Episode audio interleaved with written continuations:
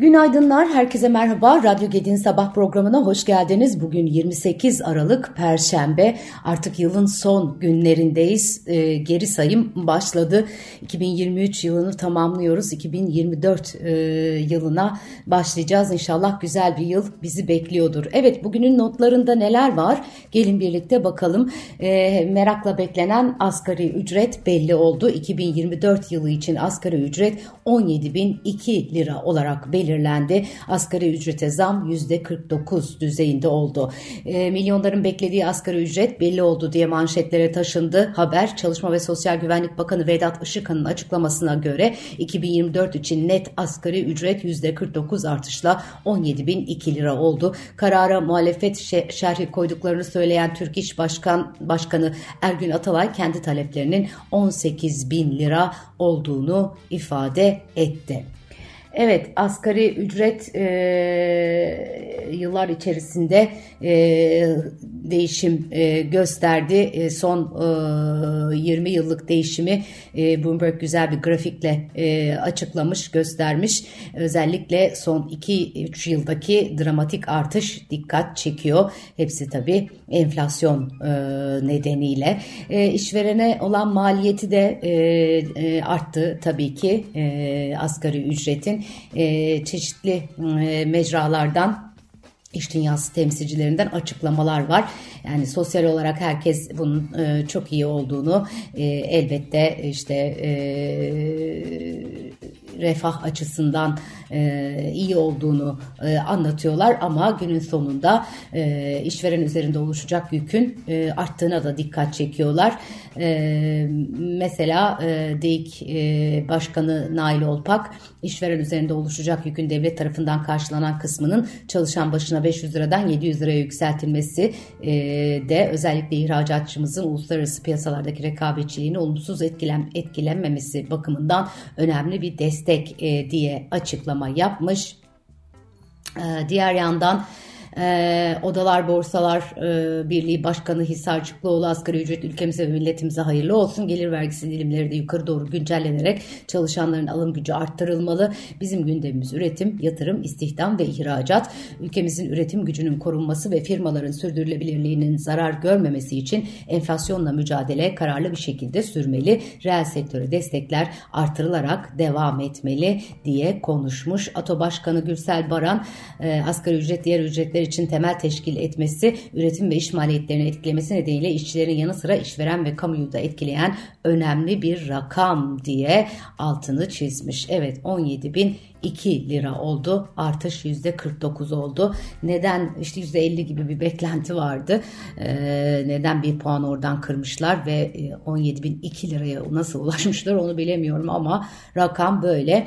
Tabii yani herkes çok iyimser değil. Ee, Bugün Ekonomim Gazetesi'nde e, Şeref Oğuz'un e, açıklamaları var. İnşallah diyor seçime kadar e, dayanır e, bu asgari ücret. E, sosyal medya platformundan yaptığı açıklamada enflasyonun iki bin yirmi dörtte yüzde yetmişi aşacağını e, belirtiyor. E, gazeteci yazar Şeref Oğuz asgari ücret zammının yüzde kırk dokuzda kaldığını, bunun da seçimlerden sonra asgari ücrette yeniden bir artışa yol açabileceğini söylemiş. Seçimden sonra şayet enflasyon düşürülemezse asgari ücreti yılda iki kez artırmak zorunda kalacağız. Şimdi gözler emekliye verilecek zamma çevrildi diye ifadeleri diye paylaşım yapmış. Ekonomist Profesör Doktor Özgür Demirtaş da iki bin yirmi dört yılı için açıklanan asgari ücretin Nisan ayında dört kişilik ailenin en düşük aylık masrafı olan açlık sınırının altına düşeceğini öne sürmüş. O da yine ilk sosyal medya hesabından yaptığı açıklamada bunları söylüyor. Evet, bugünün en önemli e, gündem maddesi, en büyük başlığı bu. Başka neler var? E, detaylarına bakalım. Erdoğan ve Netanyahu arasında bir Hitler polemiği gelişmiş ve bu da tansiyonu yükseltmiş. Cumhurbaşkanı Recep Tayyip Erdoğan, İsrail Başbakanı Netanyahu'ya yönelttiği Hitler eleştirisi İsrail tarafında tansiyonu yükseltti diyor haberler. Erdoğan dün yüzüncü yıl TÜBİTAK ve TÜBA bilim ödülleri töreninde yaptığı konuşmada gözlerimizin önünde seksen gün boyunca insanlığa ait tüm değerler kurşuna dizildi. Stadyumlarda İsrail'in Nazi kamplarını izledik değil mi? Bu nasıl bir iştir? Hani Hitler'den garip garip bahsederlerdi. Sizin Hitler'den ne farkınız var ya? Bunlar bize Hitler'i aratacak. Bu Netanyahu'nun yaptıklarının Hitler'den geri kalır yanı var mı? Yok ifadelerini kullanmış. Bu Hitler'e göre daha zengin. Batı'dan alıyor destekleri. Amerika'da dan her türlü destek geliyor ve bütün destekle yirmi bine aşkın Gazze'liyi bunlar ne yaptılar? Öldürdüler diye konuşmuş. Netanyahu aynı gün X sosyal medya platformu üzerinden yaptığı paylaşımda Erdoğan'a şöyle cevap vermiş. Kürtlere soykulu, soykırım uygulayan, kendi yönetimine karşı çıkan gazetecileri hapse atma konusunda dünya rekorunu elinde bulunduran Erdoğan bize ahlak vaazı verecek son kişidir. İsrail Silahlı Kuvvetleri Erdoğan'ın övdüğü ve üst düzey yetkililerde ev sahipliği yaptığı dünyanın en menfur ve zalim terör örgütü Hamas IŞİD'le savaşan ve yok eden dünyanın en ahlaklı ordusudur. Bunlar bundan ardından sosyal medya hesabından bir karşı açıklama yapan Cumhurbaşkanı iletişim Cumhurbaşkanlığı İletişim Başkanı Fahrettin Altun ise şöyle demiş. İsrail Başbakanı Netanyahu soykırımla ilgili herhangi bir şey söyleyebilecek son kişidir. Sivillere karşılığı işlediği savaş suçlarını dünyaya nefsi müdafaa olarak yutturma konusunda ustalaşmıştır. Dünya onu durduramasa da tarih onu savaş suçlusu olarak yargılayacaktır. Bu arada Gazze'de yirmi bir binden fazla kişi hayatını kaybetti. Son rakamlar Gazze'de can kaybının yirmi bir bini aştığını, yirmi bir bin yüz ona yükseldiğini gösteriyor. yedi Ekim'de başlamıştı saldırılar, maalesef hala devam ediyor.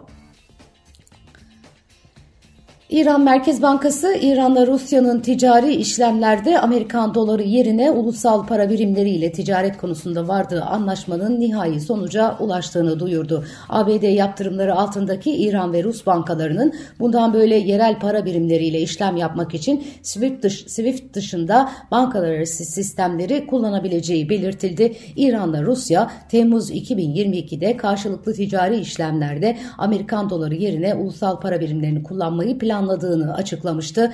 İran e, lideri Hamaney, Rusya Devlet Başkanı Putin'le on dokuz Temmuz iki bin yirmi ikide Tahran'daki görüşmesinde küresel ticarette dolardan vazgeçilmesi gerektiğini ifade ederek dolar kademeli olarak küresel ticaretin yolundan çekilmelidir demişti. Putin de buna karşılık Amerika'nın doları baskı aracı olarak kullanmaya çalıştığını kaydederek İran'la Rusya'nın ticari ilişkilerde ulusal para birimlerini kullanmanın yollarını tasarladıklarını söylemişti. İran yirmi beş Aralık da Rusya'nın öncülüğünü yaptığı Avrasya Ekonomik Birliği ile serbest ticaret anlaşması imzalamıştı.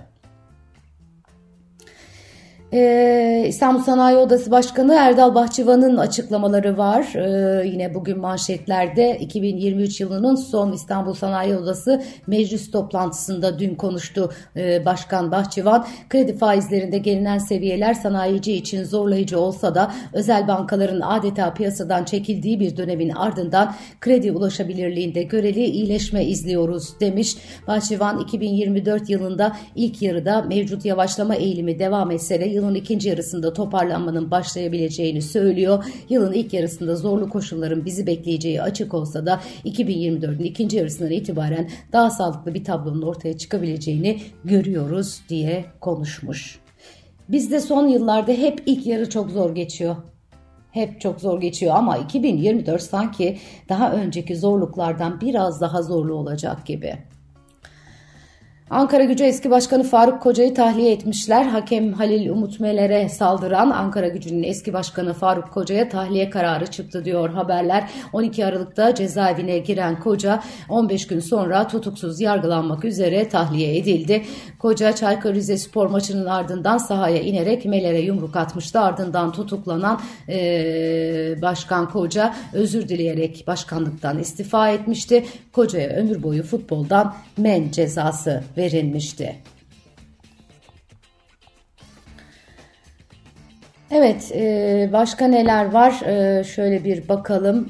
Beyaz eşya üretimi Kasım'da yüzde altı daralmış. Türkiye Beyaz Eşya Sanayicileri Derneği'nin Türkbest altı ana ürün için derlediği verilere göre beyaz eşya üretimi Kasım ayında yüzde altı düşüşle iki virgül seksen beş milyon adet olarak gerçekleşti.